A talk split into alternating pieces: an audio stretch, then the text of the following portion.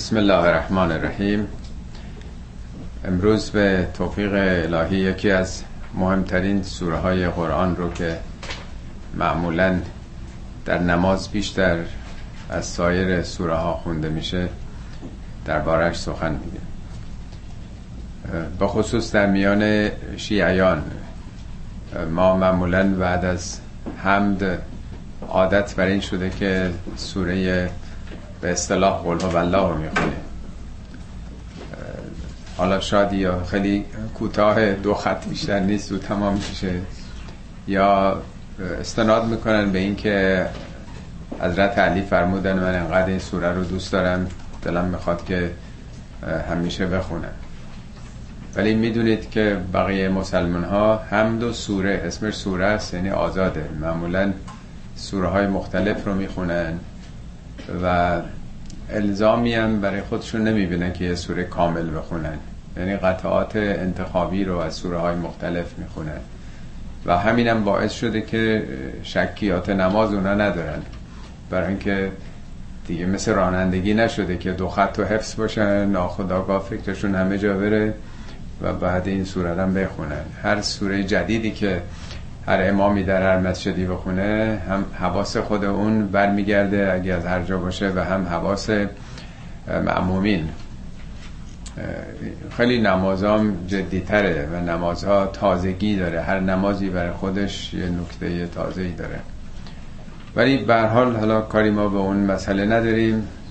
این سوره یکی از سوره های بسیار مهم قرآنه. هم پیامبر مکرم ما در این مورد توصیه های فراوان کردن و هم از اهل بیت روایت های خیلی زیادی داریم. نام اصلی این سوره اخلاصه. اخلاص. ولی به نام توحید هم می‌شناسن مردم. اسامی مختلفی براش گذاشته بودن از قدیم. اخلاص توحید و نسبت و رب یعنی در واقع شناخت رب یا سوره اساس. اصل و اساس. یعنی اساس دین اساس اسلام اساس قرآن مبتنی بر همین کلیاتی است که در این سوره اومده. یا اخلاص از این طریقه. یا توحید با مضمون این سوره تعریف میشه. بنابراین ملازم می‌فهمه که چقدر اهمیت داشته که انقدر در نماز هم خونده شده. ولی چرا برای ما ظاهرا پیامی نداره؟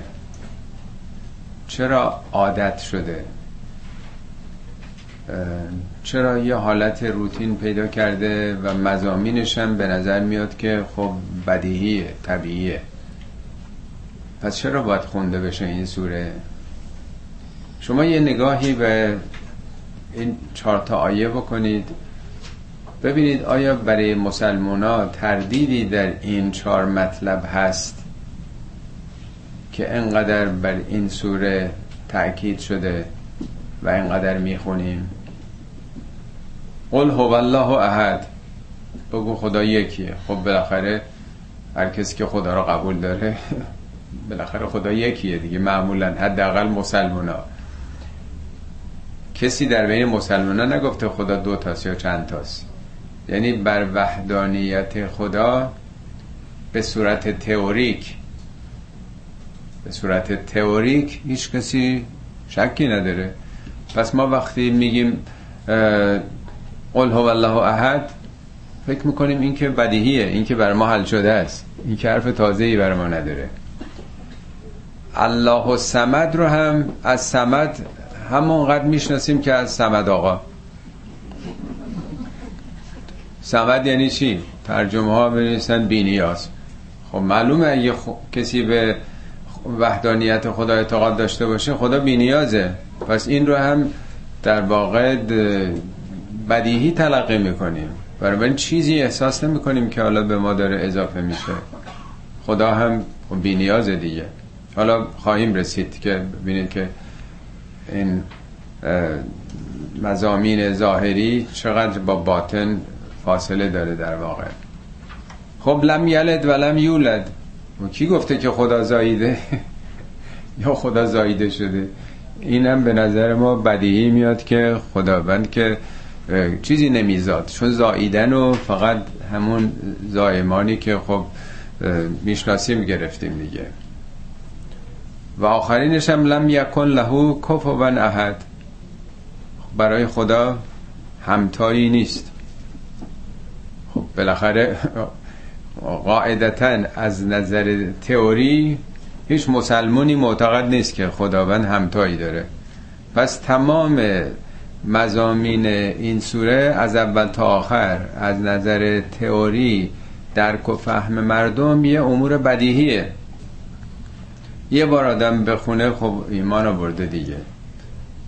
از اول از اول اسلام مسلمان پذیرفتن تردیدی نبوده.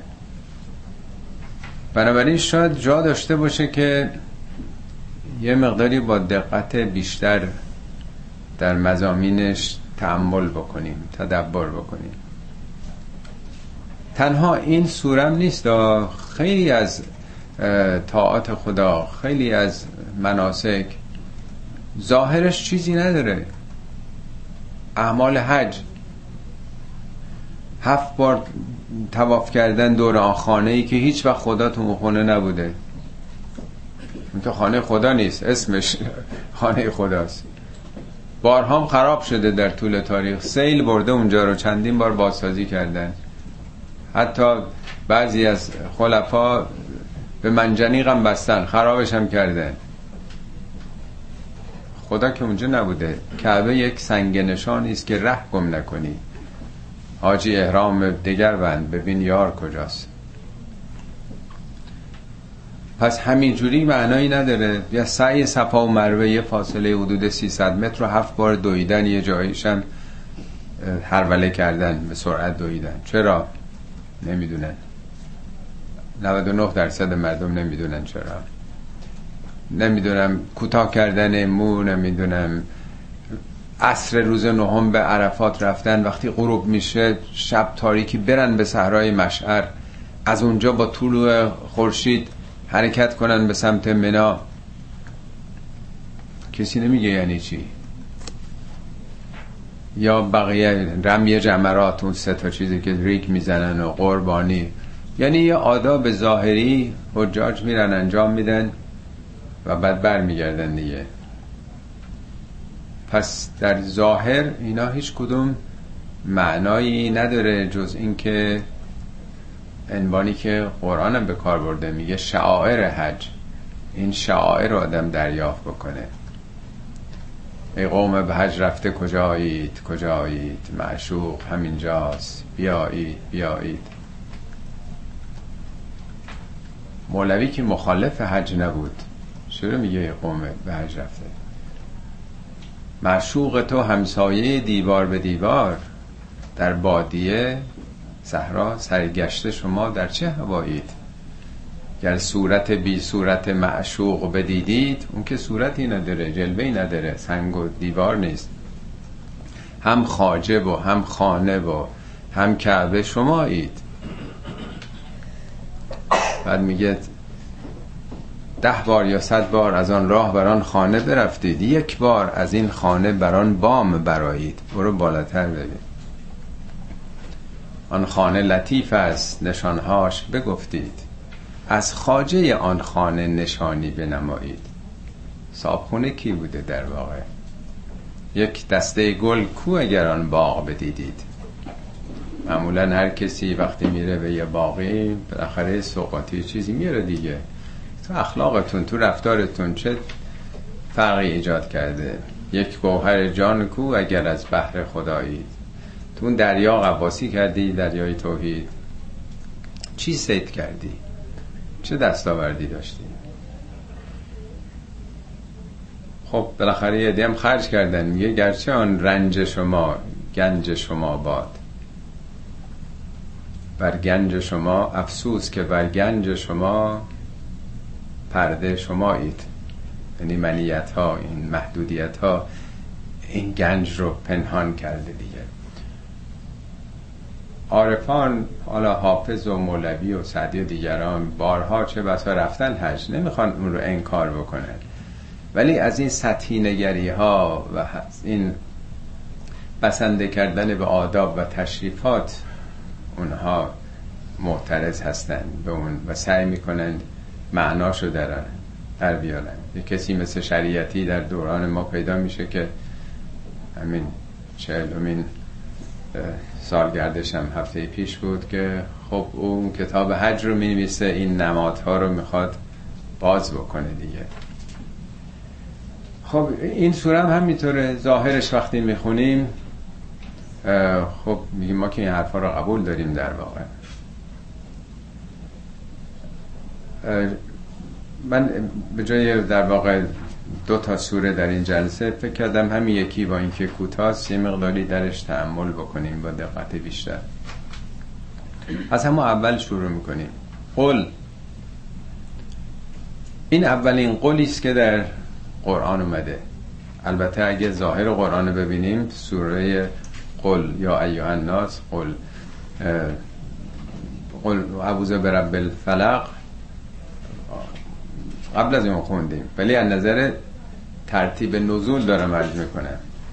قرآنی که در اختیار ماست که مطابق نزول تنظیم نشده. اولین قطعاتی که نازل شده سوره اقرا بسم ربک الذی خلقه. سوره علق. سوره علق خیلی جلوتر گذاشتنش. یعنی در واقع مثل یه پازلی است که اصلش مشخص بوده که ترتیبش چگونه است. ولی پازل رو وقتی بچه ها درست می‌کنن بر حسب اون چیزایی که می‌شناسن سر جاش می‌ذارن. به ذوق خودشون در واقع. متناسب با نیاز زمانه قرآن نازل شده. چون یه طرفش مردم بودن متناسب با وضعیت اونا نازل می‌شده. وضع فعلی رو نداشته. قبل از این سوره قل هو احد شش تا قطعه کوچیک چند آیه‌ای بیشتر نیومده. در هیچ کدوم اونا نه نام الله بوده نه قل وجود داشته. اقرا بسم ربک الذی خلق مثلا. حالا اینا رو تو پاورقی توضیح دادم. اون قطعات کوتاه دو آیه‌ای سه آیه‌ای چند آیه‌ای که اول اومده بوده. این برای نخستین باره که به پیامبر گفته میشه که اعلام بکن. قبلش انذار بوده. قطعات قبلی این در سال اوله. چند ماه قبل از این سوره قطعات بسیار کوچیکی آمده که فقط هشداره یا ایها المدثر قم فانذر و ربک فکبر. همه جام ربک اومده. هم سوره علق اقرا بسم ربک الذی خلق. خلق الانسان من علق. اقرا و ربک الاکرم. چهار بار کلمه ربک اومده. هنوز الله نیومده و هنوز مأموریت ابلاغ هم نیست. برای نخستین بار بعد از چند ماهی که از بعثت گذشته این سوره نازل شده یک پارچه. قل هو الله احد. برای نخستین بار کلمه کلمه الله رو عرب میشناختن ولی در قرآن این اولین الله است که آمده. ممکنه که فکر کنی که پس بسم الله چی میشه؟ بسم الله الرحمن الرحیم. سال سوم اومده. چل پنجا قطع وحی بعد از این نازل شده. بعد از این که بسم الله الرحمن الرحیم آمد قرآن تنظیم شد بسم الله و بالای سوره ها گذاشتن قبلا سوره ای شکل نگرفته بود هنوز. قطعات پراکنده وحی نازل می شد فقط بسم الله الرحمن الرحیم سوره حمده که شماره داره آیه محسوب شده. در هیچ سوره قرآن بسم الله شماره آیه نداره. یعنی یه آیه محسوب نشده. به خاطر احترام در واقع اول گذاشتن در واقع. اما هوه یعنی چی؟ هنوز الله نمیگه. او هوه زمیره زمیر منفصله. او او همون اللهه. او کیه؟ او همون است که در ذات و فطرت همه انسان ها از ابتدای پیدایش بشر بوده. انسان ها دنبال یه گمگشته ای بودند. در ذات و زمیرشون یک معبودی یک معشوق مطلقی او رو جستجو می‌کردن. ولی دنبال سنگ میگشتن. سنگ ها مقدس می‌شده. درختان تنگ های چوبی نمی‌دونم سنگ و چوب و بت ها در واقع. از نقاشی هایی که بر دیواره های قارهای دوران قارنشینی انسان پیدا کردن نشون میده که از همون دوران حس پرستش وجود داشته. ولی تشخیص نمی‌داده چیه اون او. یک کتابی یکی از غربیان تانکی تونکوان به نام حس مذهبی یا بعد چهارم روح انسانی. یعنی یکی از ابعاد وجودی انسان اون احساس تعلق به یک موجود برتر و پرستش در پیشگاه اون هست. هیچ حیوانی شیر و ببر و پلنگ و سگ و گربه هیچ موجودی دیده نشده که دنبال یک چیز مطلقی دنبال چیز ایدئالی باشه. فقط دنبال تامین قرائزشون هستن. انسان علاوه بر قرائز دنبال یه ایدئال هایی بوده. این ایدئال ها رو حالا در فرض کنید الهه های مختلف در حیوانات در هندوستان چند هزار تا خدا وجود داره چند هزار مذهب وجود داره. در فرض کنید مصر باستان الهه های مختلف الهه آب الهه عشق نمی‌دونم الهه جنگ. یعنی یک نمادهایی رو برای خودشون قرار می‌دادن. باور به این که یکی هست خیلی طول کشیده تا بشر به وحدانیت برسه. این آغاز سوره می‌خواد بگه یکی بیش نیست. ارباب انواع وجود نداره. این سخن حضرت یوسف در زندان. اون دو نفری که خواب می‌بینن خوابشون رو تعبیرش از یوسف می‌خوان. میگه که یا صاحب یسج ای دو یار هم زندان من ارباب متفرقون خیرون ام الله الواحد القهار. این همه اربابای متفرق بترن. یا اونی که یکیه و چیرست و مسلط به همه مخلوقات. حالا در گذشته همطور که عرض کردم بوتها بوده یواش یواش جلو اومده. وقتی که پیامبران آمدن خود پیامبران بت شدن. خود پیامبران رو مردم بعدا زمانی که خودشون بودن که نمیذاشتن. ولی پیامبران بت شدن بزرگ شدن. خود خدا شدن یا پسر خدا شدن. مگه نمیگن حتی در قرن 21 در امریکا جیسس کرایست خود خداست یا پسر خداست یا اماما امام پرست پیغمبر پرست. یعنی همه این انحرافات هنوز نمی‌تونه بشر بفهمه یه خدایی که اول آخره. هر چی دیده یا این بره یا اون بره این کیه؟ چیه که هم اول هم آخره؟ هم ظاهره هم باطنه. مثل هیچی نیست. لیسه که مثل هیچ اینی که اون عشق و ارادت رو به جای الله به همین هایی که نماد خدا می‌دونسته میده. حالا در دوران ما ایدولوژی ها ایسم ها ارزش ها حزب حتی مگه در کره شمالی همون حالتی که باید برای خدا باشه برای رئیس جمهورشون نیست. مگر در اتحاد جماهیر شوروی نسبت به لنین و استالین و اینا همین حالت ها رو نداشتن؟ چه فرق می‌کنه که؟ یعنی فکر می‌کنن که اونا آخرشن دیگه از اونا بالاتر دیگه نمیشه. الوهیت یعنی همین. الوهیت یعنی باور قلبی یعنی عشق یعنی اون چیزی که آدم خودشون می‌خواد فدا بکنه. از یه طرف می‌تونه خمینی باشه از یه طرف مسعود و مریم باشه که خود سوزی هم بکنن برای من. همه چیشون. خب پس این در واقع یه اوی هست یه زمیری است که بشر در ذاتش هست ولی شرک یا کار شیطان این رو که این رو در یک نمادهای نزدیک نشون بده آدم از اون خدای یکتا غافل بشه دیگه. میگه قل هو اون کسی که در فطرت شماست در زمیر و نهادتون هست به دنبال او هستید یکی بیش نیست. گم شده ای تو همون هست. حتما دقت کردید که مصنوی مولوی با همین درد آغاز میشه. با همین در واقع گمگشتگی. این بشنو از نی چون حکایت می‌کند و از جدایی ها حکایت می‌کند شکایت می‌کند. کدوم جدایی؟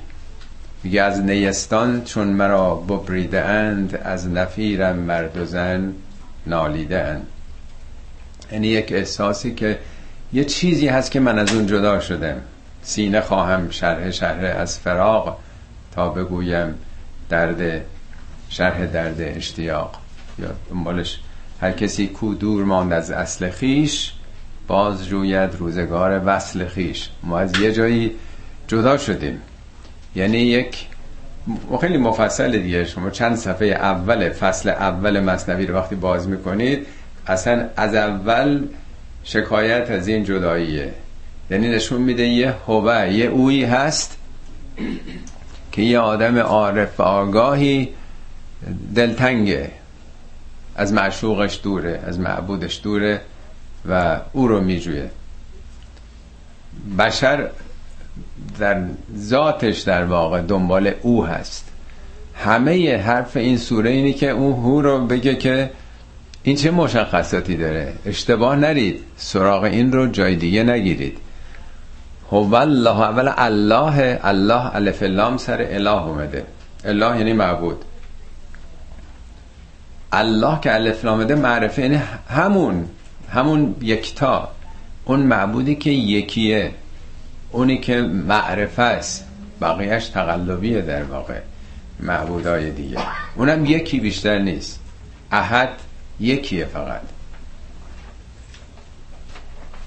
حالا او رو بیشتر در واقع معرفی می‌کنه. همطور که ارز کردم هم هوه برای نخستین بار در قرآن اومده. هنوز به پیغمبر نگفته که مشخصات او چیه کیه. اون کسی که تو دنبالشی هر سال یک ماه در قار هرا راز و نیاز می‌کردی این همون اللهه. یکی هم بیشتر نیست. مهمترین صفتی که از او مطرح می‌کنه در واقع سمت بودنشه. همین یک بارم در قرآن سمد اومده. سابقه نداره در جای دیگه که آدم مقایسه بکنه. سمد در نظر لغوی به یه سنگ توپر محکم که خلل و فرجی نباشه. توش کلوخی خاکی چیزی نباشه. نفوذ ناپذیر باشه میگن. نظر اصل لغویش رو عرض می‌کنه. در واقع اون سنگ یک پارچه نماد اینه که هیچ جای خالی نداره. پره فشرده است.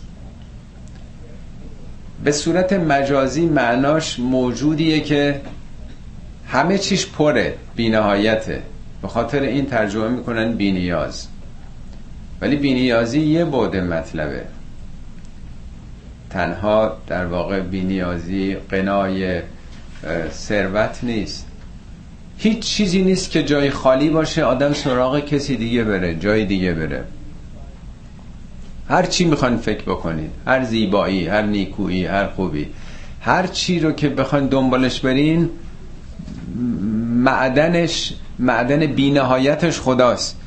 پس خدا کسری نداره بینهایته میشه معنای سمد. البته کتاب های لغت معنای قصد رو هم گرفتن. یعنی مقصود. از اون جایی که همه نیازمندن همه بندگان. میگه انتم الفقراء الله همه شما فقیران به سوی خدایین. فقیر نه به من این بدش بگیم فقیر. فقر یعنی نیاز. یه لحظه به ما اکسیژن نرسه. یک لحظه هر چیزی که در واقع حیات ما به اون وابسته هست از بین میریم. میگه همه نیازمند خداییم والله هو الغنی. فقط خداست که بی نیازه. میگه که یسأله من فی السماوات و همه موجوداتی که در آسمان و زمین هستن یسأله مزارعه دائما دست نیاز به سوی او دارن. کل یومن هو فی شأن. هر روزی هر لحظه او در شأن نیست در کاری است. خدا اینطور نیست خلق کرده بعد رفته استراحت بکنه. هر لحظه خدا نقشش در جهان هستی است یک لحظه عنایت برکند عقل زیرک ابلهی ها می‌کند. پس در واقع همه به سوی او میرن. او مقصده. او مقصوده او مطلوبه. همه موجودات تارگتشون هدفشون ایدئالشون به سوی اونه. پس الله و سمد میشه ایدئال. ایدئال بشر نقطه انتهایی قایت آرزوها خداست. خب اگه کسی همچی باوری داشته باشه کجا می‌خواد بره؟ می‌خواد شاه پرست بشه ملا پرست بشه. دنبال کی می‌خواد بره که او رو در واقع سرچشمه همه خوبی ها بدونه؟ خودش رو وقف او بکنه زندگیش و انرژی رو این چه آثاری داره؟ خداوند رو به صفت سمد انسان بشناسه. نمونه سادش پس کنی خورشید ما زندگیمون تابع خورشیده نیست. نور و حرارت و انرژی و همه چی میاد. خورشید به یه نوعی ممکنه تو ذهن ما چون خورشید پرستی هم مهر پرستی هم بوده دیگه نیست. شاهنشاه و آریا مهر می‌گفتن. خورشید نژاد آریایی. ولی خورشید هم بالاخره ده میلیارد دوازده میلیارد که بیشتر عمر نمی‌کنه. تازه فقط نور و گرما میده. و پرتوب های مختلف. اون که همه چی نیست. عشق که نیستش. اون که محبت که نیست. ایثار نیست. ارزش اخلاقی نیست. خدا در واقع خورشید جهانتابه که همه چی دیگه توی اون هست. عنوان مثال که میگه الله نور و سماوات و الارض نور آسمان و زمین خداست. البته مثال این. مثل و نورهی کمشکاتن فیها مصباح المصباح مثالی که تو سوره نور می‌زنه. میگه نور نباشه که همه جا تاریکه. به عنوان مثال دومش هم میگه کذالک یضرب الله الامثال. اینا مثال در واقع. برای که فهم ما نزدیک بشه به خدا. نور نباشه جا تاریکیه. اصلا وجودی دیگه نیستش در واقع. خب. قسمت سوم لم یلد و لم یولد. همطور که ارز کردم ذهن ما میره سراغ این که خدا نزاییده. خب معلومه که نزاییده خدا که مهندس نیست. زاییدم نشده برای که کسی رو نمی‌شناسیم. مادر خدا رو نمی‌شناسیم دیگه. اینا میگیم اینا که بدیهیه بذار کنار. این ترجمه فارسیه. در عربی به پدر میگن چی؟ والد. مگه پدر میزاد؟ به مادر میگن والده اون هی تنیس میزاد پدرم والده. چه تولیدی؟ پدر که نمیزاد. یا سوره لا اقسم به هازل بلد و والدن و ما بلد سوگن به هر والدی و هر چیزی که تولید میشه. پس هر چیزی تو دنیا داره تولید می‌کنه دیگه. از خاک گیاه در میاد دیگه نیست. از نمی‌دونم آب سبزه و گیاه از هر چیزی که شما حساب بکنید همه موجودات مقدمه برای یک تولید دیگه ای هستن. خدا از خودش تولید نمی‌کنه که از چیزی هم تولید نشده. یعنی خدا قابل تجزیه نیستش. تکثیر پذیر نیست. تعدد و تکسر درش راه پیدا نمی‌کنه. به هیچ وجه. هیچ کسی نمی‌تونه خودش رو به خدا بحث کنه که حالا قبلا گفتن که شاه سایه خداست. به یه نحوی که فرق داره با شما. از سلطان تو عربی از سلطان زل الله عربا میگه. سلطان زل الله یعنی سلطان سایه خداست دیگه. یه تفاوتی باید باشه. ولایت خدا رو اینا دارن اینا سایه خدا اینا پسر خدا پسر خاله خدا نمی‌دونم. انواع و اقسام نسبت برقرار کردن خود با خدا. یه پلی زدن از خدا به سوی خود. برای تمایز ایجاد کردن با بقیه بندگان که ما بالاخره ما با شما که یکی نیستیم ما فرق داریم. یعنی مشروعیت بخشیدن به قدرت. شما در نقش برجسته های فارس ببینید این اهورا مزداست که اون حلقه مشروعیت رو داره به شاه میده. یعنی این که با شما یکی نیست اهورا مزدا این حلقه در واقع فرح ایزدی داره در واقع. به یه نحوی چه در دوران قرون وسطای اروپا تو ایران تو مصر باستان همه جا به یه نحوی یه پیوندی با خدا برقرار می‌کردن تا بتونن توجیه بکنن سیطرشون رو و سلطهشون بر مردم. خب در قرآن 15 بار این لم یلد و لم یولد اومده. حالا وقت نیست من بخونم که بعضیا مشرکین معاصر پیامبر فرشتگان و دختران خدا می‌دونستن. خیلی آیات فراوانی توی قرآن میگه. بوتها رو هم نماد فرشتگان می‌دونستن. گفتن فرشتگانی که ما نمی‌بینیم به نام اونها این بوتها رو ما میپرستیم. ولی ما بوتو که نمیپرستیم. ما نعبدهم ما اینا رو نمیپرستیم. الا لیقربونا الی الله زلفا. اینا وسیله تقرب ما به الله هن. مشرکین معاصر پیامبر که منکر الله نبودن. ولی با سلسله مراتب می‌خواستن به او برسن. ها نماد فرشتگان فرشتگان هم دختران خدا خدا جهان رو آفریده ادارش رو به دخترانش سپرده. همون دخترانی که خودشون ننگ داشتن دختر داشته باشن. بارها شاید بیش از همه قرآن اینو رد می‌کنه که میگه که قالو تخذ الرحمن ولدن لقد جئتم شیئا ادن عجب حرف مزخرفی دارن می‌زنن. آسمان ها می‌خواد متلاشی بشه از این حرف عجیب و غریب.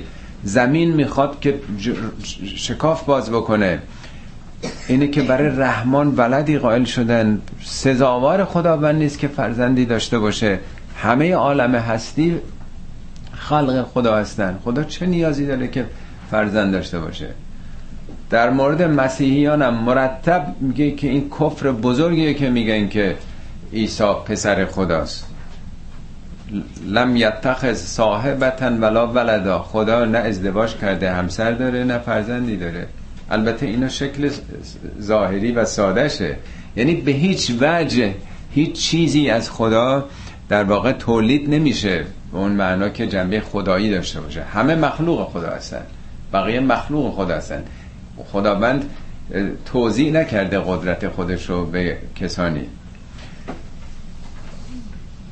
و آخرینش لم و لم یکن لهو کفوا احد. برای خدا هیچ همتایی هم نیست در واقع. آیا کسی هم ادعا کرده که همتایی برای خدا هست؟ ولی واقعیت امر اینه که در زبان در ذهن و در تئوری کسی این ادعاها رو معمولا نمی‌کنه.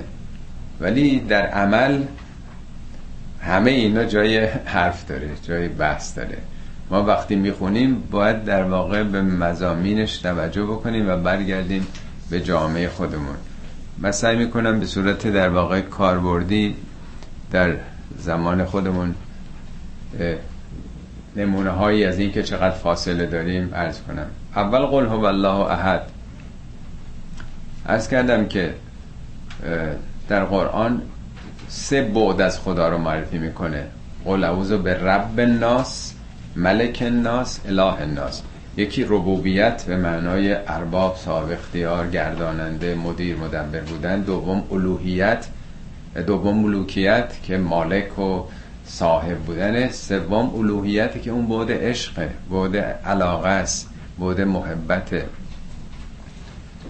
خب آیا اون کسی که باید دوست داشت فقط خداست؟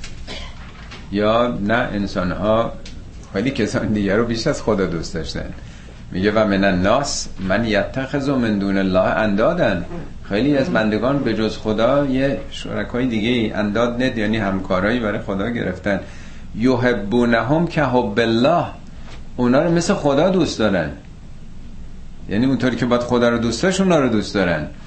در حالی که والذین آمنو اشد حبا لله مؤمن واقعی شدیدترین حبش رو برای خدا قرار میده.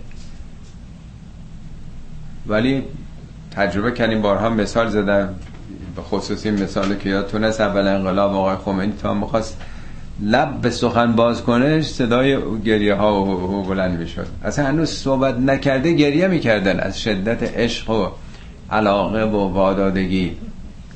یعنی گفته بودن زوبو فل خمینی کما زابه و فل اسلام زوب شوید در وجود خمینی. همونطوری که او در اسلام زوب شده. خب بیا دی زوب شده بودن دیگه نیست؟ و همچنان هم خیلی هنوز زوب شدن و باز نشده در واقع. خودشون رو نگرفتن در حال زوبن. خب این چطور میشه که آدم وقتی کلمات قرآن اصلا آشنایی هم شاید 90 درصد با کلمات قرآن اصلا ندارن. یه بار هم شاید این قرآن نخونده باشن. در مورد آیات خدا یه اشکی هم اگر در عمرشون جاری شده باشه بسیاری از اینها. چطور میشه که در برابر حالا فرق نمی‌کنه که در مسیحیت در نمی‌دونم اسلام در هر فرقه در هر آینی در دنیا. چطور یه با شخصیت های کاریزماتیکشون بوت میشن در واقع. یا حتی هنرمندا فوتبالیستا نمی‌دونم بازیگرای سینما و دیگران. یعنی مهمتری شخصیت زندگی کسی همینا میشه. و خاطر همینا استادیوما دعوا می‌کنن کشته میشن یه عده زیر دست و پا میرن. همه کار می‌کنن در واقع. چطور میشه که یه عده بوت میشن آیدل میشن در واقع؟ آیه یه آیه دیگه قرآن هست میگه انکان آبا اوکم اگر پدرانتون یا بچه هاتون فرزندانتون یا برادرانتون یا همسرانتون یا خیشاوندانتون یا اموال و اقترفتموها مالایی که جمع کردید یا تجارتون تخشون کساده ها تجارتی که از کسادیش میترسید یا مساکن ترزونها خونه هایی که همچین عاشقش شدید که خیلی دیگه به اون دل بسته پیدا کردید. هشت مورد میگه. میگه اگه اینا احب, احب علیکم من الله و رسولهی اگه اینا براتون از خدا مهمتره خب منتظر نتایجش هم باشید دیگه. خب بوت شما همونه. بوتتون نمی‌خونه نمی‌دونم چند میلیونی تونه بوتتون نمی‌دونم تجارتتونه. بیزنستونه که صبح تا شب تمام فکر و ذهنتون اونه و شبم خواب همونه می‌بینین.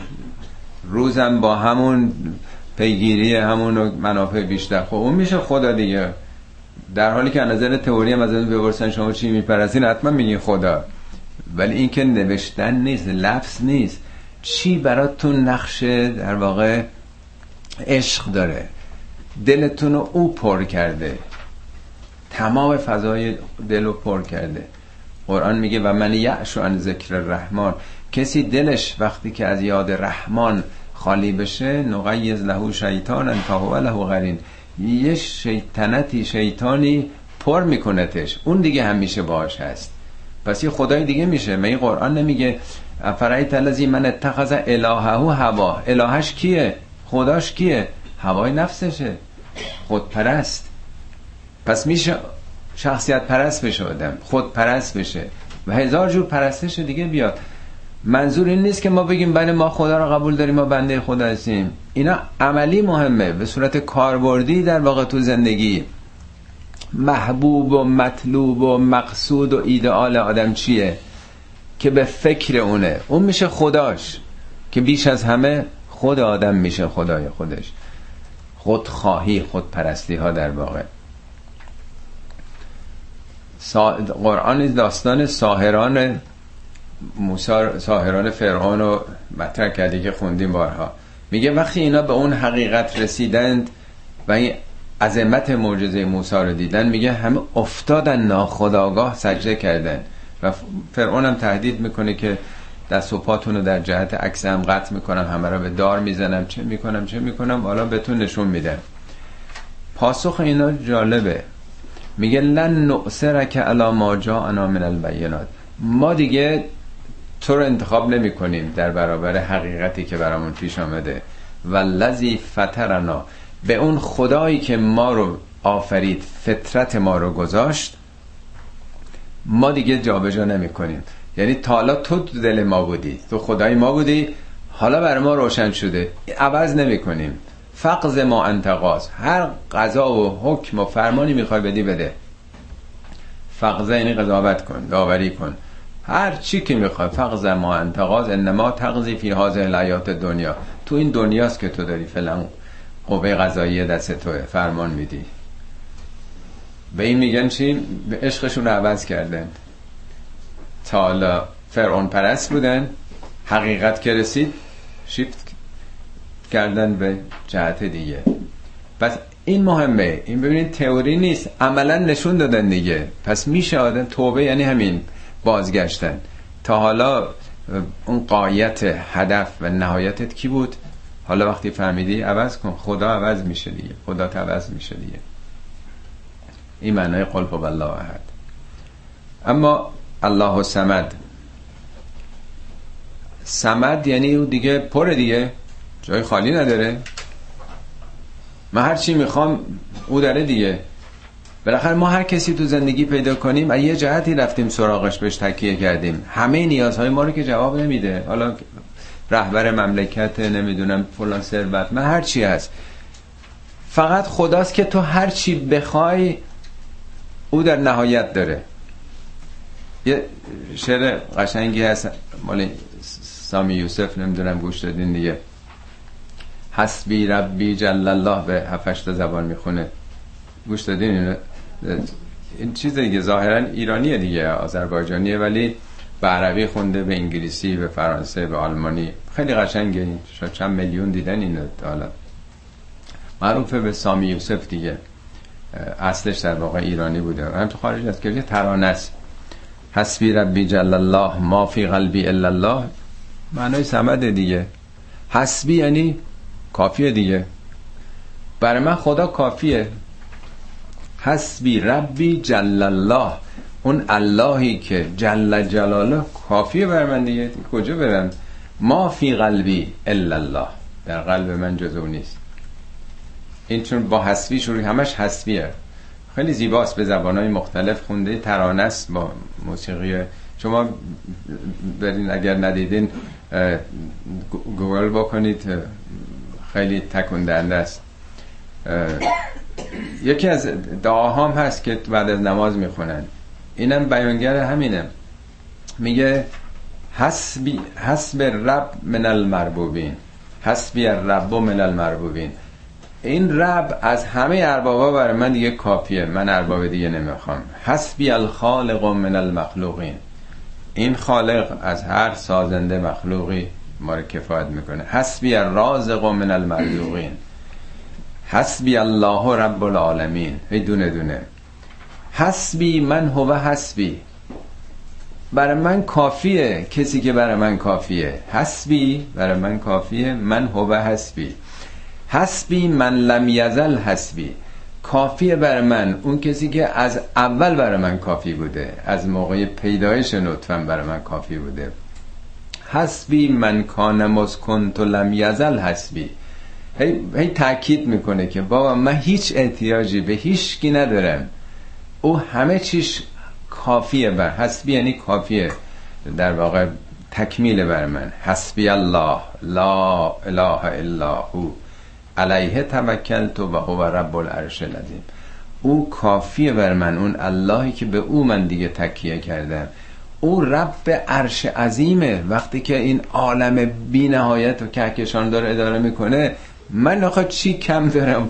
چی کم داره او که بخواد به من بده؟ من چه نیازی به جای دیگه ندارم وقتی 300 400 بیلیون کهکشان رو داره اداره می‌کنه دیگه.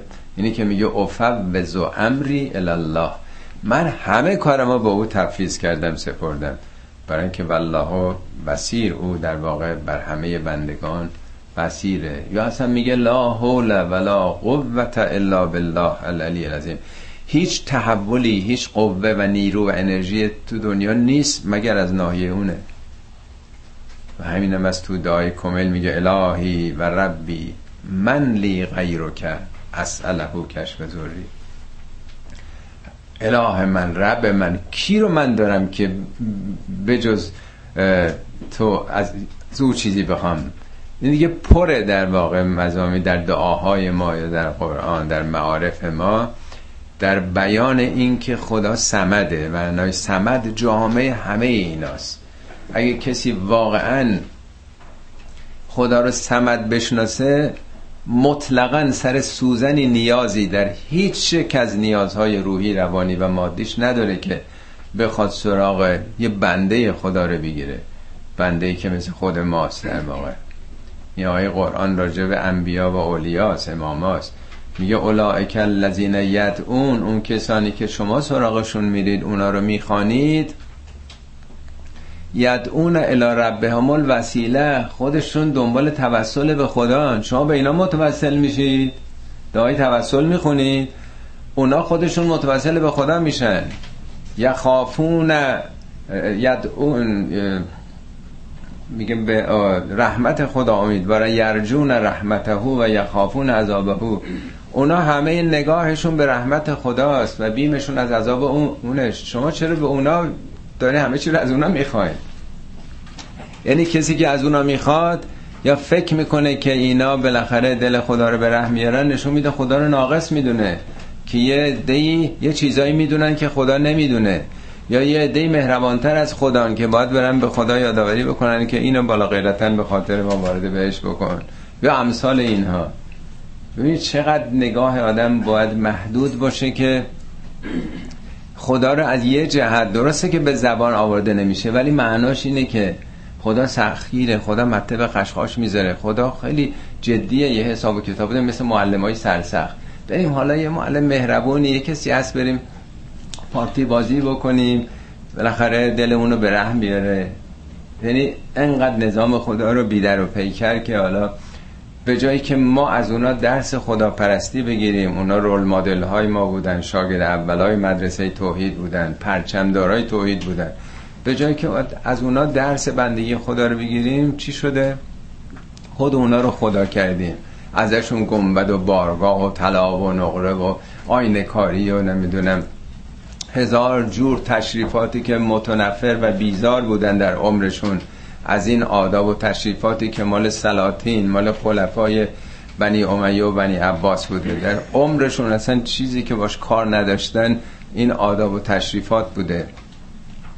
برای اونها در واقعی همچین مراکزی رو ساختیم که مردم به جایی که مثل کعبه اونجا خدا رو بخوان ساخت ساده ترین ساختمان. بدون هیچ تزینات مردم و مسهور این چراغ چل چراغ ها و نور.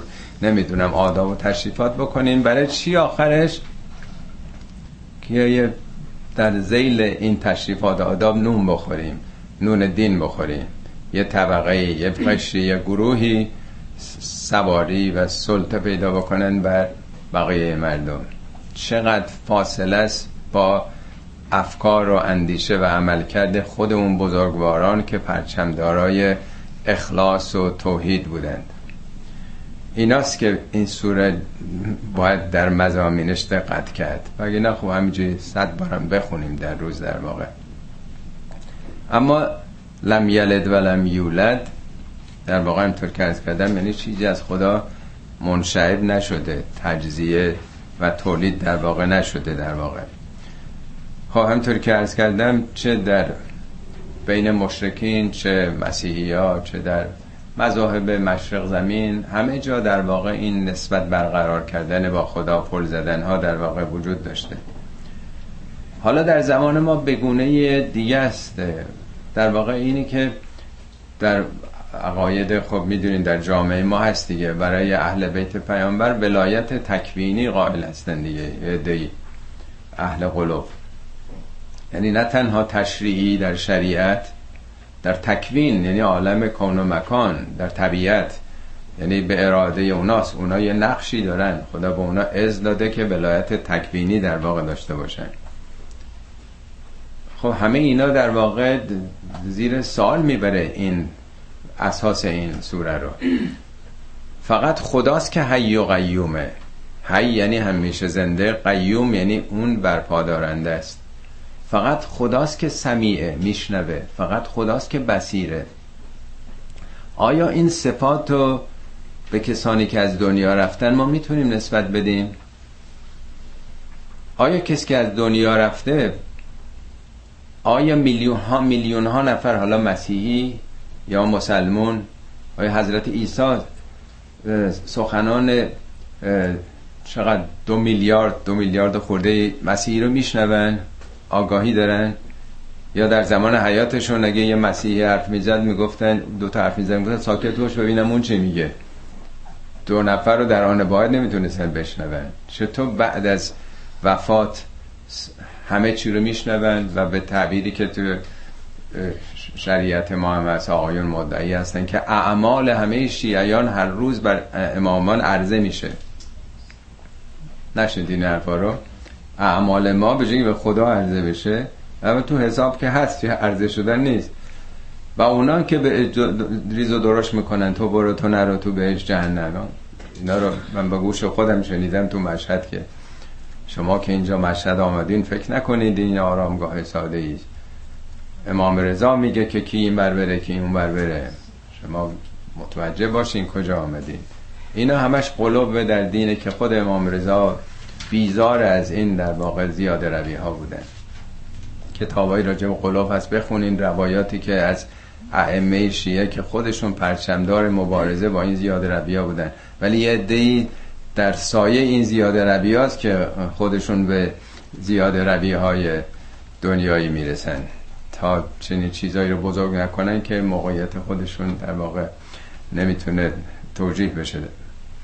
به حال فراوانه همطور که می‌دونید ما متاسفانه علت عقب افتادگیمونم همین هستش که دور شدیم از اصل و اساس قرآن و این پیام های توحیدی این کتاب و به یه خرافاتی آلوده شدیم که به جای نگاه به آسمان وحی به عمق چاه جمکران در واقع چسبیدیم و همه معجزات رو در اونجا میطلبیم.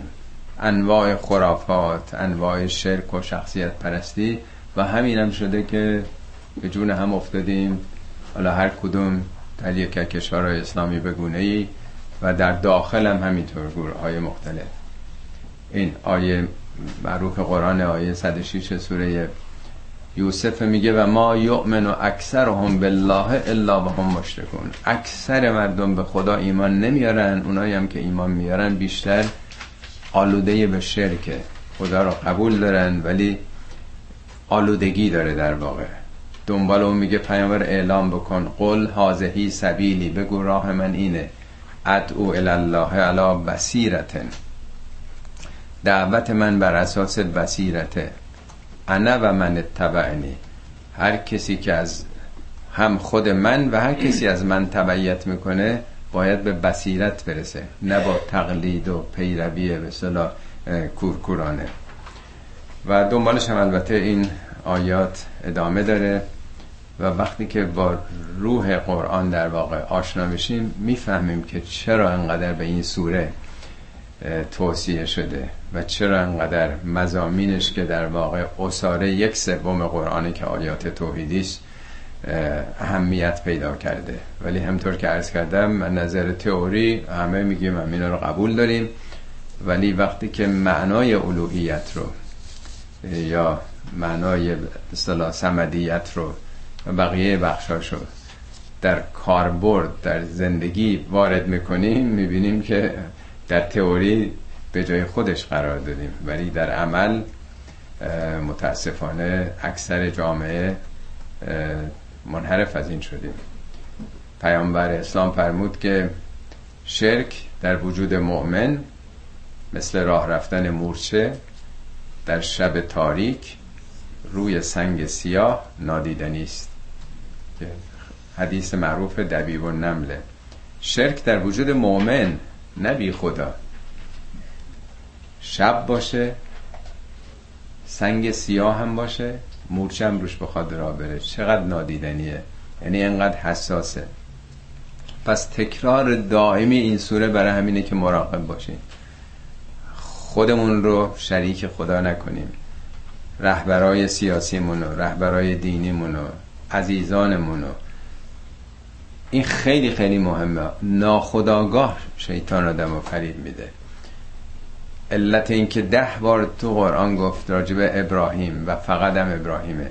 گفته حنیفا مسلما و لم یک من المشرکین. ابراهیم تسلیم مطلق بود. حنیف وار یعنی دنبال حقیقت بود و هرگز شرک نورزید. کی گفته که ابراهیم شرک ورزید؟ که خداوند میگه شرک نورزید منظور چیه؟ ابراهیم که افتخار یهودی و مسیحی و مسلمان هاست. از بچگی بت شکن بود. کدوم بت پرستی داشته؟ ذهن ما اشتباه می‌کنه میره دنبال بت. شرک نورزید یعنی هیچ انگیزه غیر خدایی رو دخالت نداد در ایمانش. دلش هرگز به غیر از خدا برای کسی یا چیزی غیر خدا گشوده نبود.